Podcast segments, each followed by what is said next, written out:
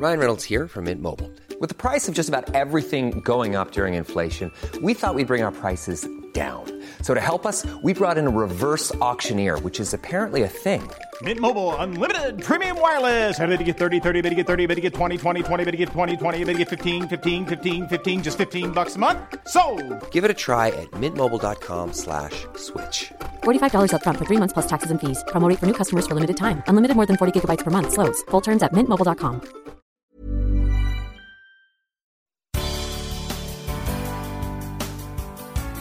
Good morning. It's 8:30 on Monday, March 20th. I'm Michael Guidry in for Desiree Frazier, and this is Mississippi Edition on MPB Think Radio. On today's show, how the decriminalization of fentanyl test strips could reduce overdose deaths in Mississippi. Then the Mississippi Lottery has reached a significant financial milestone. Plus, the not so black and white policy on books in Mississippi's prisons. This is Mississippi Edition on MPB Think Radio.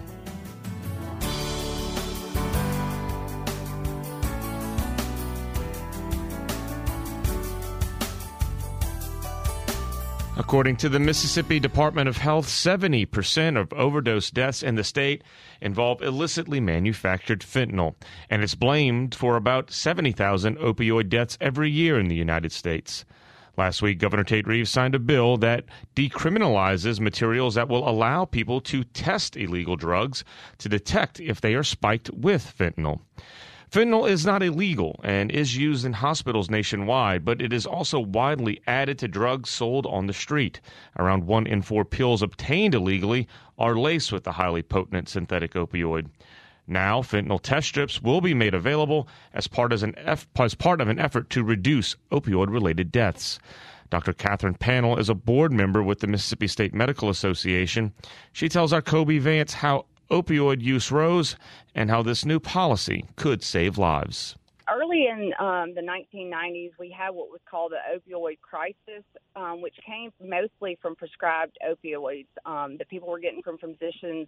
And what ended up happening as a result of that, they made stricter prescribing laws, which reduced the amount of opiates that people were able to get from the doctor's office, the physician's office. So what ended up happening is that people started turning to more street drugs to, to get their opiates, and this also led to what we now see as the fentanyl crisis because people were starting to get things off of the street, and we because they're not regulated um, through pharmacies, they were oftentimes being laced with fentanyl, which is also an opiate, but it's much stronger, more powerful. It's 50 to 100 times more powerful than morphine.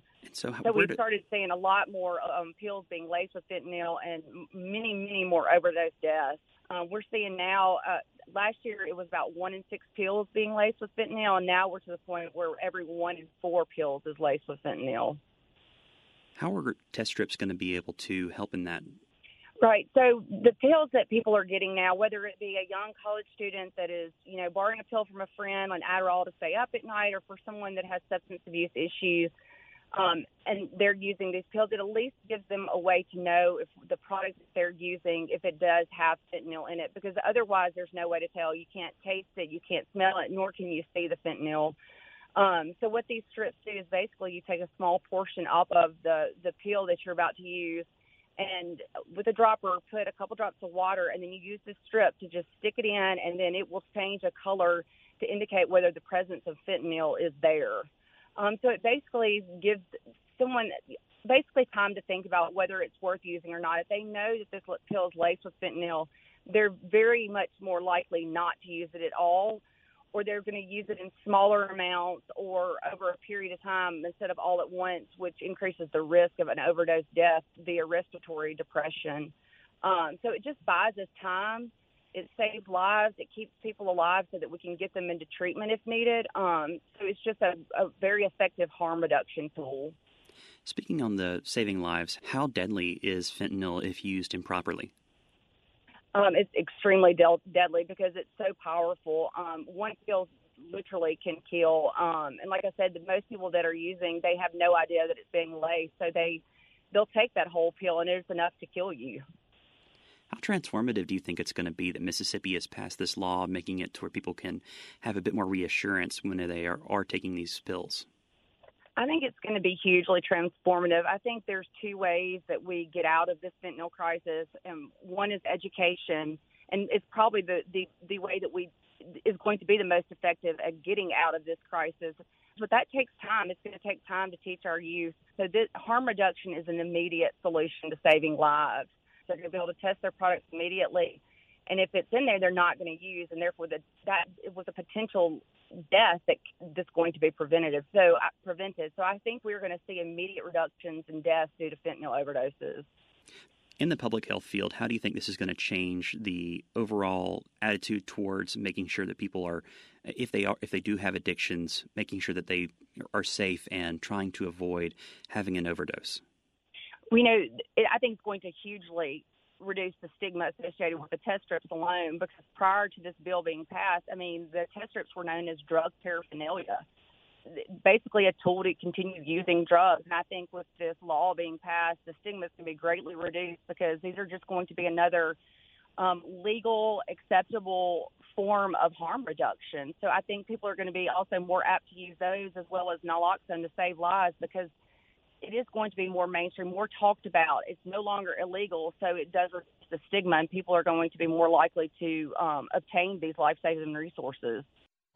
That's Dr. Catherine Panel with the Mississippi State Medical Association.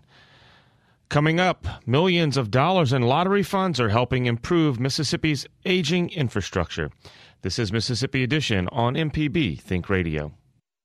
Autocorrect on MPB Think Radio, helping you correct your auto problems. Our host is Coach Charlie Milton, ASE certified master technician. Let me help save you some money working on your cars. Listen to our podcast, Autocorrect. This is Mississippi Edition on MPB Think Radio. I'm Michael Guidry. The Mississippi Lottery has reached a significant financial milestone. This fiscal year, which ends June 30th, lottery, lottery, officials have transferred just over $84 million into the state coffers. As the lottery law stipulates, the first 80 million goes towards roads and bridges. Any additional funds over that amount go to the Education Enhancement Fund. Willie Simmons is Mississippi's Transportation Commissioner for the Central District. He tells us what it means for the state's aging infrastructure. We are hitting a jackpot, uh, hit a jackpot with the lottery uh, as you know, in 2018, uh, I handled a bill on the floor of the Senate where we passed the lottery bill out, and in that bill, referred to as the Alyce G. Clarke Lottery Fund, we put in that bill a stipulation that the first $80 million would go to the Department of Transportation for infrastructure because we had such a great need for new recurring monies for our infrastructure, highways and bridges. So fortunately, we was able to get that bill passed in 2018, and the lottery has done extremely well. Uh, no one really thought when we passed the bill that it would even reach the 80 million dollars, but here we are in 2023, March, and we've already exceeded the 80 million. And as you well know, all over the 80 million goes to Department of Education. So what we're doing uh, when I became commissioner in 2019, uh, so much need for doing repairs on our highways, especially our two-lane highways that have not been done any maintenance on them for 20 years in many cases.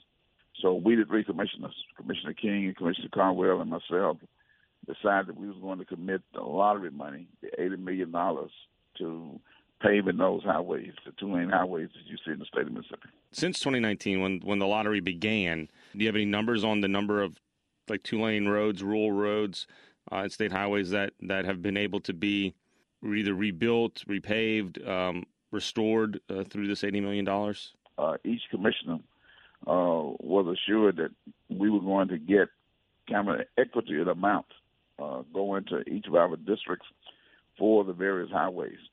So the very first year, we committed $15 million because we didn't know exactly how much was going to come in. We committed $15 million to each commissioner's district, north, central, and the southern states. And we started paving highways. So you have so highways up in Holmes County, a county that had not seen any major pavement work in many, many years. So we started doing projects in Holmes County. We have now put more than six million, ten million dollars. I'm sorry, more than ten million dollars in the Holmes County. In the immediate area, uh, Highway 49, going going from Interstate 220 to the Madison County line. That was about an eight million dollar project that we did last year in paving it. Uh, we now have under construction Highway 18 from Raymond down to the Copiah County line past Utica that we have under construction that's being paid today as we talk. Now that we've we kind of seen the the the impact that the lottery can have, uh, is there any appetite within the within the Department of Transportation uh, and the commissioners to to and, and, to elevate the, that 80 million? Is there a need to elevate that to ask lawmakers to revisit? Are you happy with that 80 million dollar threshold every year, contingent upon the fact that the, the lottery seems to be successful enough to to fulfill that obligation every year? We are very happy with the 80 million dollars that we are getting. Uh, our highways are in need of much, much more than the $80 million a year for maintenance and repairs. Uh, of course, we do not want to compete with education and pull money from education that they're getting, but we do, as a commissioner, need more money for our infrastructure. We're very pleased and grateful to the legislation. Last year, they gave us a $1.4 billion budget, which is far greater than we have had in the past. They're also looking at this year giving us additional money. Uh, you saw what the governor recommended additional money, the Senate and the House leadership, Speaker Gunn and Lieutenant Governor Hosemann, along with the state legislation, are proposing to give us more money. But we do need more recurring dollars. Uh, so whether it be the lottery or whether it be some other ways and means that the legislature body can give us this one-time money that they're looking at this year but also give us recurring dollars for the future. Because again, while $80 million is doing a fabulous job, and we are very happy that we hit that jackpot and able to do that, uh, we need over $300 million uh, to come into our system for us to just maintain and take care of those highways. So a lot has really been good for us. Uh, what I would just like to say is to the citizen and to the legislative body, thank you for giving us those funds and resources to do that. But please do understand, if we are going to be able to truly maintain our highways and provide safety and build capacity projects in the future, we're going to need much more money than what we are currently receiving. Well, Mr. Willie Simmons, Commissioner of Transportation for the Central District of Mississippi, thank you so much for taking some time to speak to us this morning. Thank you, Mike. It's my pleasure. Anytime. Coming up, the not so black and white policy on books in Mississippi's prisons. This is Mississippi Edition on MPB Think Radio.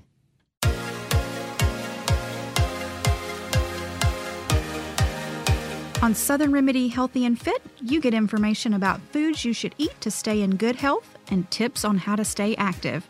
I'm Josie Bidwell, host of Southern Remedy Healthy and Fit an associate professor of preventive medicine at the University of Mississippi Medical Center. Listen to the show every Monday at 11 or subscribe to the podcast by searching for Southern Remedy with your preferred podcasting app. Deep South Dining is the show all about the culture of Southern flavor, from fried chicken and collard greens to shrimp and grits and a glass of sweet tea. Subscribe now to the podcast using any podcast app or download our MPB public media app.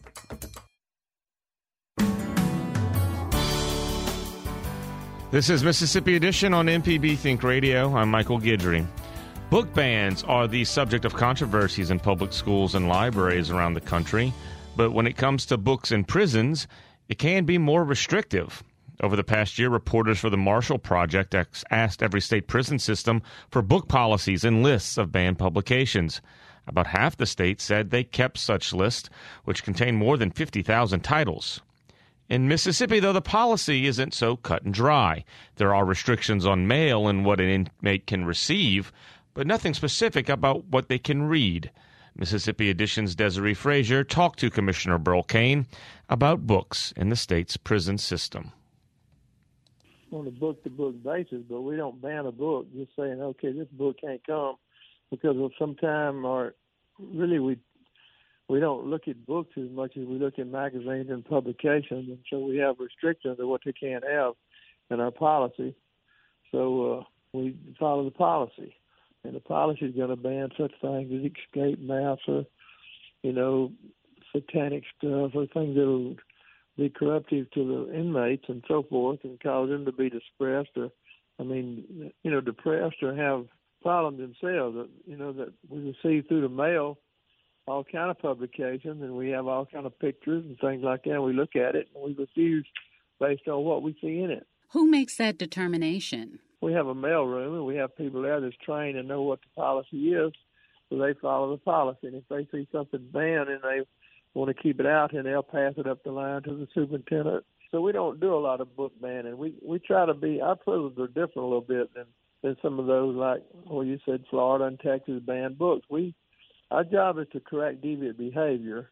Our job is to bring people back to normal and get them to be back a productive citizen. And so we're not punitive really. We're we're not going to ban a lot of things. What you lose is you can't go to McDonald's. You have to get counted all the time. You can't leave, and you have to stay here. But that's the punishment. It's not to deny you, you know, the and censor everything you have. If it's about drug paraphernalia, how to manufacture drugs, how to do things like that, no, you can't have it. And if it's about making bombs or getting stuff that somebody would mail in from the internet, then you can't have it. Hardcover books they have to get from the library. How extensive is prison library? Hardback books are risky business because in the back of the book they put shanks, or they can move, you know, stuff in the back of the book. That's why we don't like hardbacks. In the cover of the book, they can carve it out and hide stuff in the cover, and the book is thick. They can cut out the pages and put a cell phone or put a weapon in it. We don't like big old books. We don't like hardbacks because we've been burned with that before. I see here where it does mention that offenders can have publications containing pictures depicting nudity and some types of sexual acts. So we have to get in tune with court. And so we fought Penthouse and, and Playboy. Well, we lost. And so because we just did. And so because that's how the public went, you know. So when you lose in court, then you got a lesson where you can't ban that. So the experience tells us that we we think we'll lose in court. Don't go to the problem and trouble of putting everybody through it and the cost of it it's, it's already been tried. We lost, so we lost on those magazines. So Playboy and Penthouse are allowed. Yes.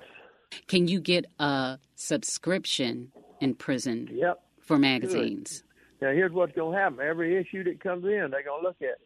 And if they think that it's too out there, then they'll ban that issue. So see, that's why we don't say the book, but it doesn't mean we won't ban the magazine, but it'll be a certain issue. Some can't get in, some can. Some don't don't pass the test. It's a real pain to deal with all that stuff. Well, moving on, this week you're participating in a Baylor Pepperdine study about what rehabilitation and reentry programs work best. Tell us about this, please. Here's the thing. We we do things that other prisons don't do across the country because we out there more progressive than most. And so what we do is, so we can prove it, then we use, we believe in evidence-based research, and I do that. And I've done that with Baylor de Angola. We did a five-year study in Angola on the prison seminary model because we knew that it worked, because we brought about moral rehabilitation. But then what we did is we did not define it to any particular religion, so that everybody could go to the seminary. Atheist, any religion, everybody could go that was in the prison. And so then what that did, though, that produced mentor, that produced ministers, you might say, but moral mentors, and brought about moral rehabilitation to the prison. So then we realized that moral people don't commit crime, immoral people do. So morality became the way we go. So therefore, we did the research to prove that the prison was less violent when we had moral rehabilitation programs, and that the inmates who who graduated from these programs then they, they get an accredited degree, then they can actually become teachers to teach other inmates skills and trade and educate and do GED programs and literacy so that everybody can read and write. I give you an example. On death row in Louisiana, inmates were not taught to read or write. So I said, how foolish? Because I want them to be able to read the rules. So we're going to teach them to read and write. So to come to Mississippi and do the same thing again, then it proves in the industry that we can change the way corrections is done in America, and we can be more normal. We can have more education. We can have more inmates that can get out of prison and have a job because that's why they come back to prison. They can't get a job. But if, if we teach skills and trade and literacy in prison, then they're employable. And also, we settle them down and they're not violent. So our violence goes down. And that's what you see at Parchman today. Parchman is not what you saw two years ago. It has totally changed. You mentioned Parchman, and it's not the same place as it was in 2019, the beginning of 2020, because there were several lawsuits because of the conditions at Parchman. Those lawsuits were ultimately dropped. How did you feel about that? Well, I tell you what, the lawsuits were dropped because the issues weren't there anymore. So that's why they were dropped. So I felt good about it because that means that the prison had changed. There was no fines, no damage loss to Mississippi, and that's good. And the prison is not out of compliance. And the same thing is with the American Correctional Association. Parchman is again accredited with American Correctional Association. I'm paying inmates now. That's a big deal. You should pay them. It's a big deal to them. And we set aside a million to pay them, and we got another million this year. So, two million dollars that we generate through the inmate welfare fund is going back to pay inmates to work. Now, there's a reason for that. If I pay you to work, then I can make you go to work. But if I don't pay you, I can't. Are you seeing a visible change in attitudes? Absolutely. We moved an inmate from Parchman to SMCI they weren't paying maintenance yet. And the inmate goes to the warden and says, Hey, I got to go back to Parchman. I need my check. He said, Well, how much are you making? He said, I make 26 cents an hour. But it's important to me because I can buy honey buns. I don't get any money from home. And that's giving me several dollars a, a, a week. And so I need to go to the store and get me something good. So we started paying it to SMCI because they wanted it. What we really want to take place is we don't want to build any new prisons we want to cut our population because we want you not to come back to prison. And to do that, we have to equip you for a job. And we have humongous skills and trades schools that are starting. And so we want everybody taking a test when they come into the prison. And everybody then is going to work in that and learn that skill or trade that you have a propensity to do, and not what you want to do, but what you can do.